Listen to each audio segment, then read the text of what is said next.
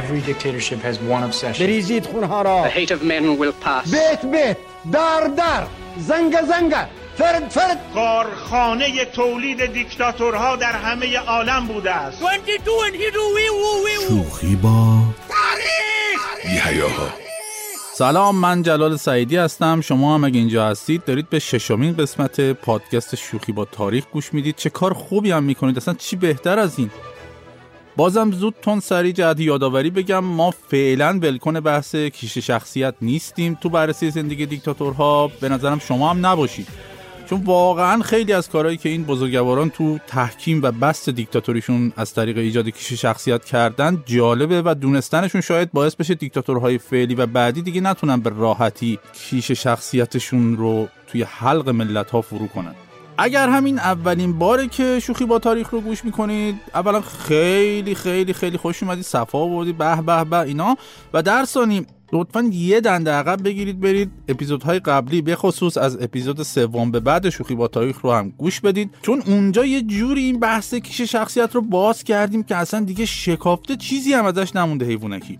به حال مهم اینه که یادمون نره هر ور دنیا که باشیم اهل هر جایی که باشیم هر چی که باشیم بازم بهترین سرمایه ما دونستنمونه. از تهران تا بیروت تا مسقط همه پرچم دار همه هفت اگه دوست داری داستان البته بزا بگم ببرن تو رو یه جا خلوت. اگه تو دیدمی با بگی کوچیکمی. قورتت میدم سه سوته هم تو شکمی. شب میخوابی با ترس با تب و لرز. یا تو سند و عقب پا میشی لب مرز. پا بگو دمی. زاخارا جنگی دافا پلنگی. عجب تیم گنگی. نکن دیگه با ما یکی به دو. می‌زنیم میجویم خودت اون اکیپ تو. خب تقریبا همه ما ایرانیان تا اسم کیم میاد یه لبخند خاطر انگیزی روی لبامون میاد و یاد بستنی کیم میفتیم و چه خاطره ها که از بچگی در حال لیست زدن این مخلوق دراز و دوست داشتنی نداریم. اما تو شبه جزیره کره ماجرا فرق می‌کنه و اونجا وقتی اسم کیم میاد اگه تو قسمت جنوبی شبه جزیره باشی همه فوش میدن. اگه تو قسمت شمالی شبه جزیره باشی همه تا کمر دلا میشن. چرا؟ به خاطر همون خاندان کیم که چندین ده هست رهبری کره شمالی رو قبضه کردیم. از این خانواده ما الان می‌خوایم بند کنیم به کیم جونگ ایل که میشه بابای همین کیم جونگ اون که الان رهبر کره شمالیه. کیم جونگ ایل تو دهه 80 که هنوز رهبر نشده بود و برای خودش آقازاده ای بود احساس کرد حالا که هنوز روی نیمکت ذخیره است و باباش رهبر مملکت باید یه کارایی بکنه تا بتونه کیش شخصیت خودش رو قشنگ تو حلق مردم کره فرو کنه. اینه که گفت من اصلا آدم فرهنگی هستم و می‌خوام کار فرهنگی و بخصوص سینمایی بکنم. اصلا در مورد ایشون گفته میشه که در زمینه سینما اصلا ادعاش می‌شده و خیلی فیلم باز بوده و همیشه هم پست می‌داده که من یه مجموعه متشکل از 20 هزار فیلم دارم و فیلم های مورد علاقه هم فیلم های جیمز باند بوده. یعنی تصور کن طرف از خانواده میاد که کلا ناف رهبریشون رو با دشمنی با آمریکا بریدن. ولی این آقای ایل که بعدا 17 سال هم رهبر معظم کره شمالی بود عاشق یکی از آمریکایی ترین کاراکترهای سینمایی تاریخ بوده. یعنی کی؟ یعنی باند. جیمز باند اما اجازه بدید برگردیم به دهه 80 میلادی که گفتیم آقای کیم جونگ ایل اونجا داشته خودشو گرم می‌کرده که زودتر با حول قوه الهی باباش بمیره و بشه رهبر. و در این حال هم ایشون داشت تلاش می‌کرد کیش شخصیت خودش رو از طریق سینما برای مردم کره جا بندازه. خب ایل با خودش گفت چه فعالیت سینمایی بکنم من حالا؟ برم از مردم قحطی زده مملکت هم استعداد یابی بکنم و مثلا یه سری جوون با استعداد بیارم و پرورششون بدم؟ نه بابا این کار مال عوام و ناس من خیر سرم از خاندان رهبری مملکتم. پس بعد می‌خوام خودم رهبر بشم. یعنی من می‌خوام اینجوری باشه سیستم که من اراده کنم فردا فیلم ساخته شده باشه. اینه که چیکار کرد؟ داد یه خانم بازیگر خیلی مطرح و یه آقای کارگردان خیلی مطرح تر اهل کره جنوبی رو براش دزدیدن و آوردن تو کره شمالی و وادارشون کردیم بنده خدا براش فیلم بسازم. جدی میگم آقا قشنگ سفارش داد. ابعاد و اندازه و قد و وزن و کیفیت و کمیت و همه اینا رو هم. گفت من یه همچی چیزی می‌خوام. نیروهاشم رفتن براش دزدیدن کردن تو گونی آوردن گفتم بفرما. بند خودم اون خانم آقای کارگردان اهل کره جنوبی هم وقتی از گونی بیرون اومدن و دیدن که سر از کره شمالی در آوردن یه مدت مقاومت کردن ولی بعد دیدن نه بابا این یارو ولکن نیست. اینه که شل کردن و شروع کردن فیلم ساختن برای ایل. ولی خوشبختانه حالا بعدا موفق شدن به بهانه شرکت در یه جشنواره سینمایی از کره شمالی خارج بشن و دیگه بر نگردن. حالا شما ببینید چقدر این آقای ایل تحت تاثیر فیلم های جیمز بان بوده که می‌رفته برای کشور عین ماهیگیرا که میرن تور میندازن ماهی می‌گیرن فیلمساز صید می‌کرده. یکی نیست بگه خب غلام هستم جیمز باند خیلی کارا می‌کرده. نه نه حالا اون قسمت های صحنه و ایناشو که ما میشه می‌زدیم بره جلو. تو تاکسی شنیدیم ما اینا رو داشته. منظورم اونجاست که جیمز باند از هواپیما آویزون می‌شد و چه می‌دونم با ماشین خودش از دره پرت می‌کرد پایین و اینا. چرا اونا رو یاد نگرفتی شما؟ آقای ایل فقط آدم دزدیش رو دوست داشتی؟ بعد شما چرا نمیرید اسمتون رو عوض کنید اصلا؟ اینقدر خاطره های خوب بچگی ما با کیم بستنی رو خراب کردید تموم شد رفت. حالا ایل مرده ولی اون پسرش که هست اون. لامصب تو فارسی شما اسمت زمیر فامیلیت بستنیه. بعد خب اینجوری برو عوض کن با اسم فامیل تو. برو یه کیم بستنی رو بذار برای ما بمونه. آقای ایل اون جونگ پونگ مونگ همه هست همه رو همه خوبه الان ما بیایم اسم کیک یزدیمون رو بذاریم کیک ایل یا کیک اون. خوبه؟ اینجوری خوبه؟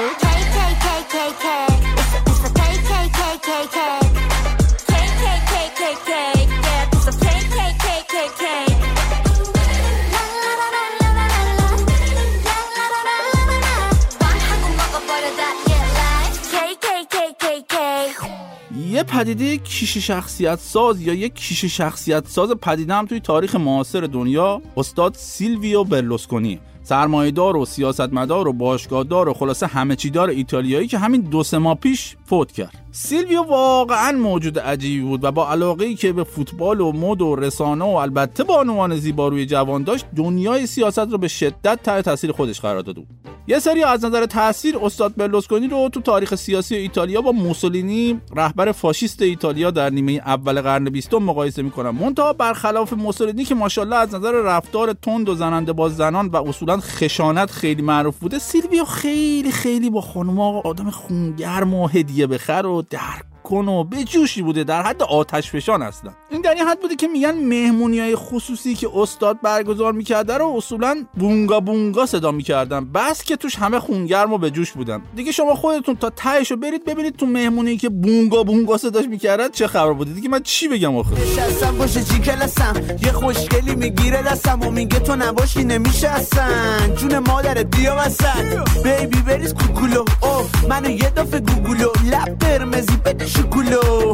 مگه نمی‌خوای چه تنوای پنج ساعتی که سر پای. لطف کن شما با دم پایی بزن تو سنم بیام پایین. همینو می‌خوای ما تو حال می‌کنی و تو پای ما. بیبی منو کجا می‌بری؟ من معمولا می‌خوام این تایما البته برلوسکونی رو اگه میگید ظاهرا تازه بیدار می‌شده این تایما. در این حد که میگن تو سال 2009 یه تماس تلفنی از ایشون شنود شده که توش داشته برای اون طرف خط تعریف می‌کرده که دیشب که تو ویلاش مهمونی سال نو بوده 11 تا بانوی پرهیزگار پشت در اتاقش صف کشیده بودن که به نوبت برن تو و حالا حتما می‌خواستن با سیلویا درد و دل کنن دیگه ایشالله اون تو. ولی ظاهرا متاسفانه فقط 8 نفر از این بانوان پریزگار موفق شدن برای درد دل کردن وارد اتاق بشن. و ظاهرا بلوسکونی بعد از نفر هشتم گفته خانم من درد و دلدونم دیگه پر شده. الانم وقت اذان صبح من باید برم عبادتم بکنم یکم درد دل رو بشوره ببره پایین. بلوسکونی به خاطر این بونگا مونگا کاریاش کارش به دادگاه هم کشید ولی در نهایت و بعد از طی یه پروسه طولانی از این دادگاه ها تبرئه شد ولی دادگاه های مربوط به کلاهبرداری و این حرفا شر شد براش در نهایت. اما خب یه دقیقه تصور کنید شما با من برلوسکونی خب چهار بار نخست وزیر ایتالیا شده و همیشه هم جز ثروتمندترین آدمای این کشور بوده و این همه هم ماشاءالله ماشاءالله حاشیه داشته و کلا هم همیشه دورش بانوان زیبارو از در و دیوار بالا می‌رفتن. خب یه همچین آدمی انتظار میده که بین مردمی که دارن کف جامعه با مشکلات اقتصادی متعدد ایتالیا دست و پنجه در می‌کنن باید قاعدتا منفور باشه دیگه یا حداقل دل خوشی ازش نداشته باشن. ولی اتفاقا برلوسکونی خیلی هم بین مردم ایتالیا محبوب بوده و پروژه خلق کیش شخصیتش بسیار بسیار موفق از کار در اومده. مثلا ایشون معروف بودی که به زنان زیبایی که همیشه دور برش زیاد بودن انواع اقسام هدیه ها رو که می‌داده هیچ تازه مقامات و مناسب سیاسی هم بهشون می‌داده. میگن یه بارم که یه خانم جوان بیکار رفته بوده پیشش و از بعض زندگیش گلایه می‌کرده بلوسکونی بهش توصیه کرده که ببین عزیزم هانی قربونت برم فدات شم. چیزی دیگه من دارم سعی می‌کنم ادای سیلویا رو در بیارم دیگه وگرنه که منو چه به این کارا. بله به خانومه می‌گفته که ببین عزیزم برو یه مردی مثل من پیدا کن همه مشکلاتت حل میشه. در این حد سکسیست و داغون بوده. ولی خب زنهای ایتالیایی هم این حرفا رو از برلوسکونی میشیدن و ناراحت هم می‌شدن ولی خیلی زود بابا سیلویای پرهاشیه رو میبخشیدن و فراموش می‌کردن همه چیزو.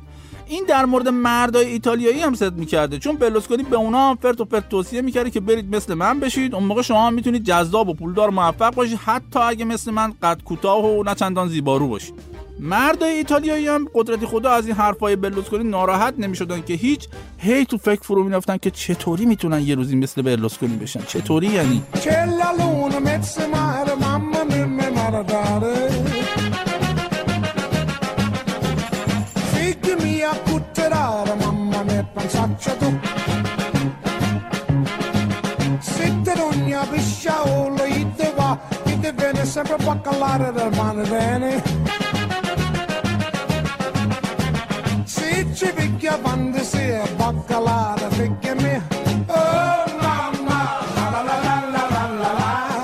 سری از دیکتاتورها هم هستن که شجاعت زیادی دارن و با استفاده از این فاکتور شجاع بودن توی بحران ها حماسه های خلق می‌کنن که این خودش خود به خود منجر به تولید کیش شخصیت میشه براشون اصلا یه وضع.